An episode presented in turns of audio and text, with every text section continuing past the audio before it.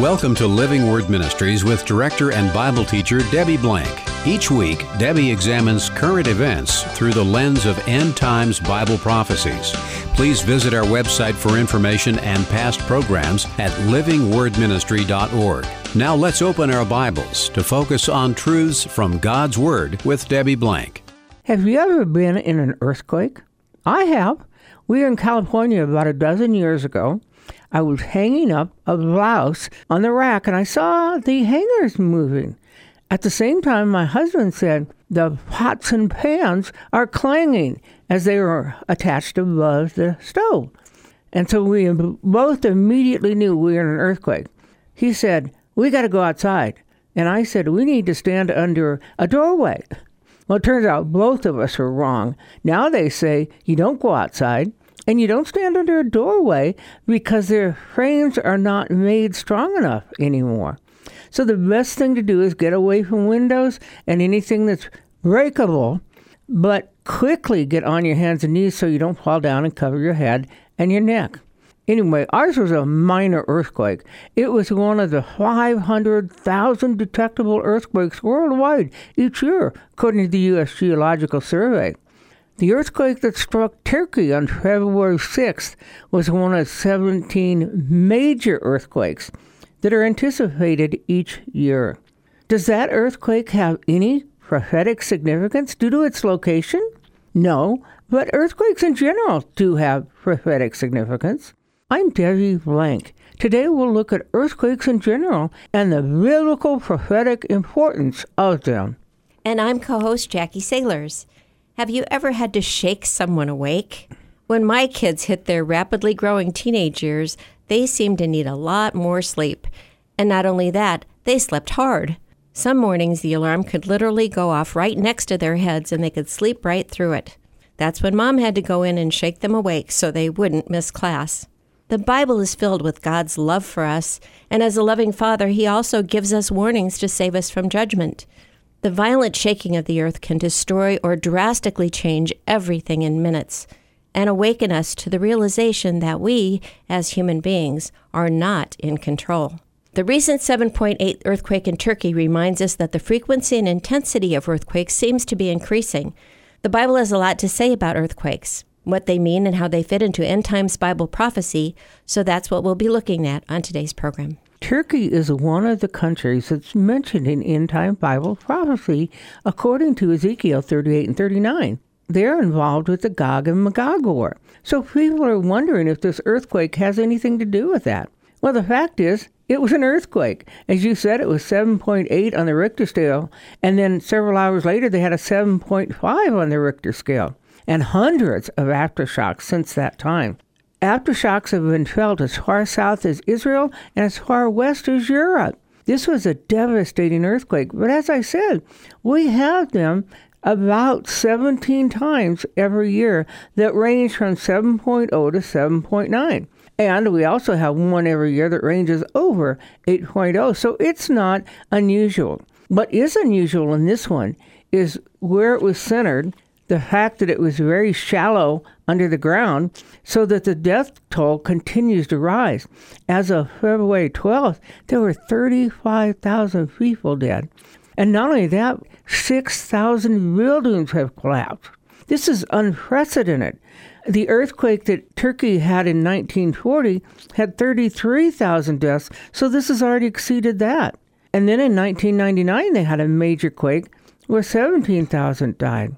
Obviously, they're on a fault line. The Eastern Anatolian fault line runs right through the area where this earthquake took place. And it not only has been devastating for Turkey, but Syria, it's been said, they're just experiencing one catastrophic problem on top of another. They've had 4 million Syrians displaced since 2011 due to the civil war, but they have 5.3 million more that are left homeless after this earthquake. It is just devastating for them. And as we go back in Scripture, we can find out that three of the seven churches of Revelation, which are all in Turkey, also were destroyed in earthquakes. Well, it's amazing because when we hear of a 7.8 followed by a 7.5 or 6, we don't realize how many aftershocks there are and how strong they are. They're anywhere between 5, I think, and 6.7 in this particular case. If you consider that 7.5 or 6 an aftershock, it's like a whole other earthquake. So the shaking continues. And Turkey's Department of National Disaster Management said that the energy released in the first earthquake was as powerful as the explosion of 500 atomic bombs like Hiroshima. So the power of it is just unimaginable. And to know that that is a continued shaking going on in this area, it's just quite a catastrophe, like you said. If you haven't seen pictures, go online and look because you will see the before and after where they have dozens of buildings and then afterwards there's one building standing.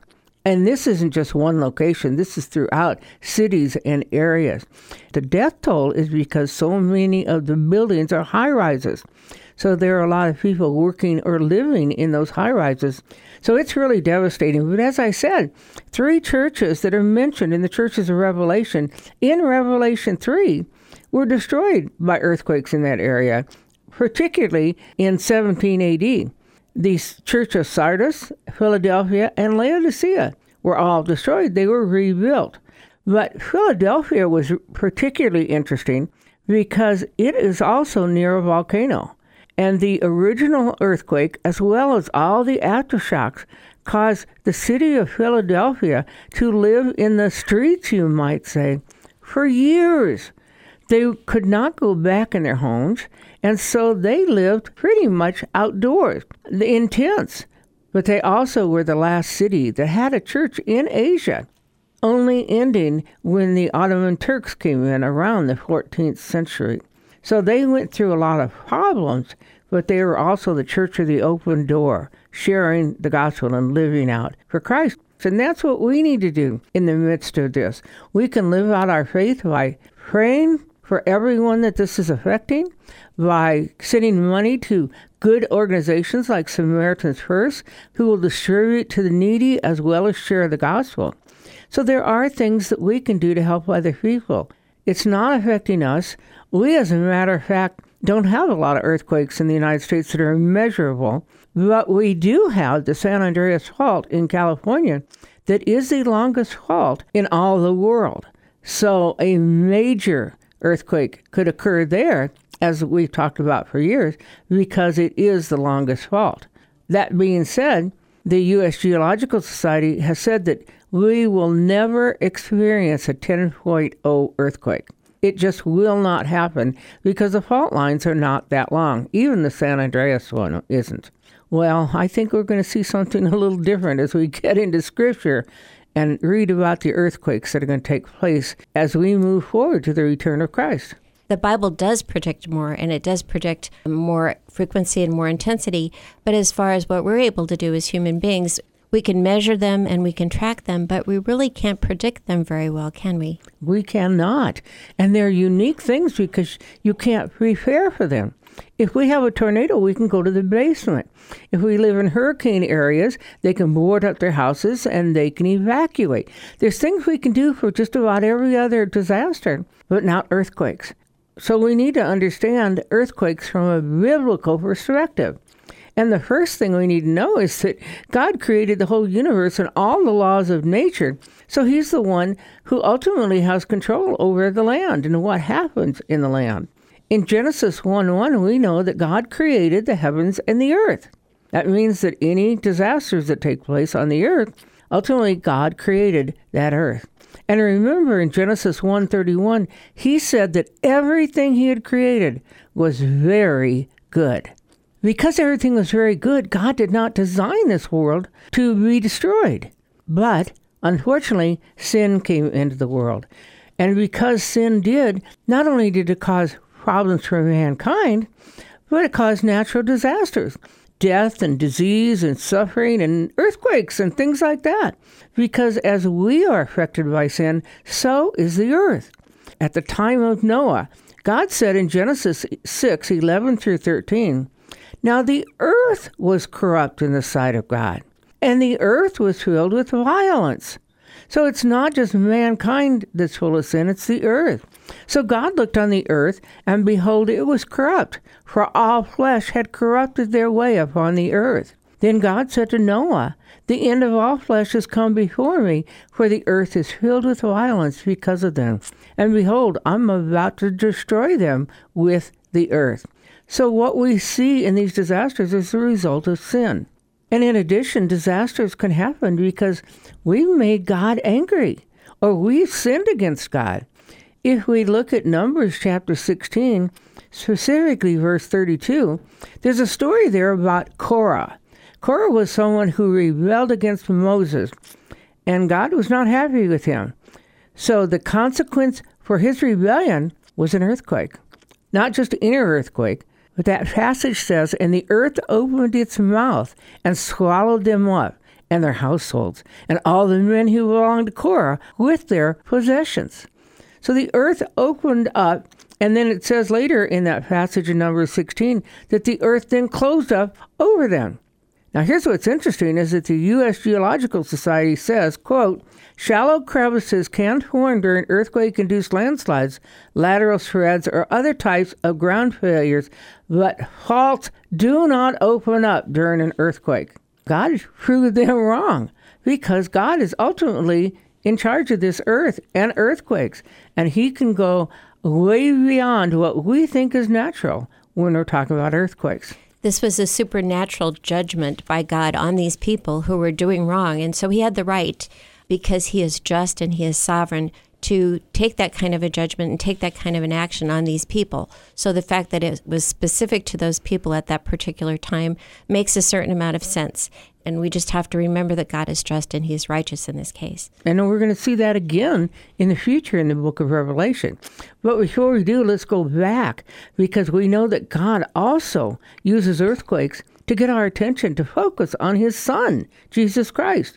We know that in Jesus' death, in Matthew 27 54, it said, Now the centurion and those who were with him kept guard over Jesus when they saw the earthquake and the things that were happening because they became very frightened and said, Truly, this was the Son of God. So God had an earthquake at the time of Jesus' death, and there was an earthquake at the time of his resurrection, too. I can't imagine what it was like in Israel at that time, because, first of all, Israel is on a natural fault, the Dead Sea Fault, and they are said to have earthquakes every hundred years. And it's been 97 years since they've had a major earthquake. So, getting back to Jesus' death and resurrection, God could have allowed a natural disaster, but to the point that it pointed to his son's death and then to his resurrection. In Matthew 28 2, we're told, Behold, a severe earthquake had occurred, for an angel of the Lord descended from heaven and came and rolled away the stone and sat upon it. And then in Zechariah 14 4, we're told that there's going to be a big earthquake at his second coming. It doesn't say an earthquake, but it does describe one. In Zechariah 14:4 it says, "In that day his feet will stand on the Mount of Olives, which is in front of Jerusalem on the east, and the Mount of Olives will be split in the middle from east to west by a very large valley, so that half the mountain will move toward the north and half of it toward the south." So to have it split right in the middle, just east of the Temple Mount in Jerusalem, can only be caused supernaturally by God or by an earthquake. So these are spectacular events, each and every one of them, and they're punctuated by these earthquakes. That's right. And then more are going to take place before Jesus returns. We're told in Matthew 24 7 For nation will rise against nation and kingdom against kingdom. And in various places there will be famines and earthquakes. But all of these are merely the beginning of birth pains. Now, the context there is Jesus was asked by his disciples, When's the end going to come? And Jesus is giving them specific things that will happen before his return. And one of those is earthquakes. He compares the earthquakes to birth pains, which means that when they start, they are going to grow in number and intensity until the time comes for Christ's return. And by the way, earthquakes aren't just caused because God allows them to happen, they can be caused naturally. If there's a volcano, that can create an earthquake. If there is nuclear disaster or some kind of situation that man causes, those can also cause earthquakes. We have in Texas and Oklahoma a lot of earthquakes all the time because of fracking in the oil industry. The point is, they are going to increase.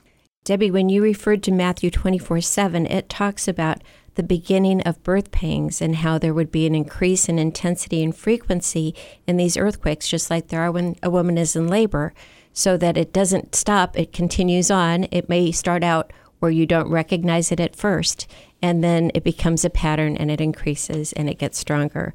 Do we have some evidence of that happening in our lifetime? We do. However, the U.S. Geological Society will say, and does say on their website, that we have no proof that earthquakes are increasing in intensity or frequency. And yet, the statistics I have tell me differently. And that is that earthquakes 6.5 or greater, so those are pretty strong earthquakes, between 1990 and 1969, there were an average of six per decade. And then between 1970 and 1989, just 19 years there instead of the 79 years previously, earthquake 6.5 or greater increased to 10 per decade. And these are statistics that can be proven.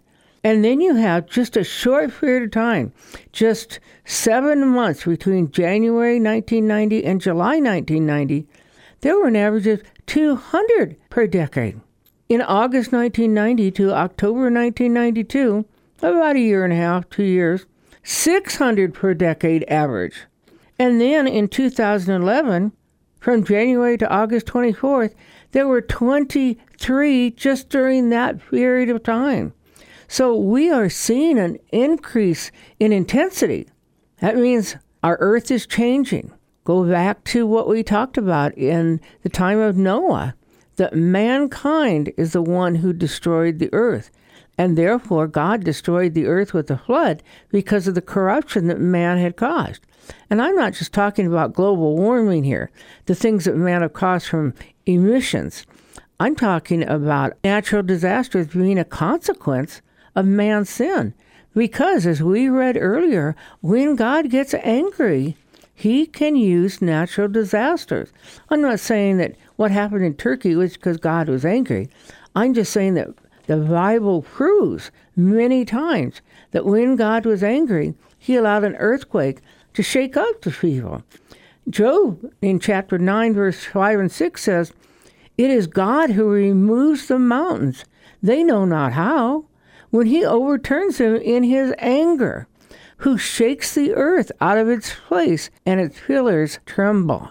Isaiah 13 13 also says, Therefore I will make the heavens tremble, and the earth will be shaken from its place at the fury of the Lord of hosts in the day of his burning anger. Well, we're going to see that burning anger during the time of the tribulation, but we're also seeing those earthquakes happen more frequently. And as we said again, they're out of our control. So this is a time for us when we see an earthquake like this to put our focus and attention on God. It's interesting to note all of these earthquakes, whether they are natural or if they're supernatural, one thing that they do is they get our attention. It's one of those things where we go about our lives and we think we're in control and everything's fine and, and we're pretty self confident about the way we are directing our own lives.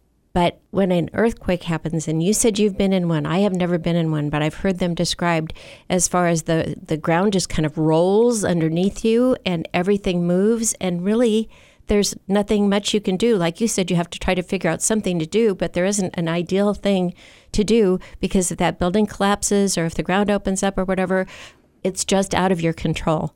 So it's humbling. It helps us to realize that we are just human and that there are forces far greater than ours.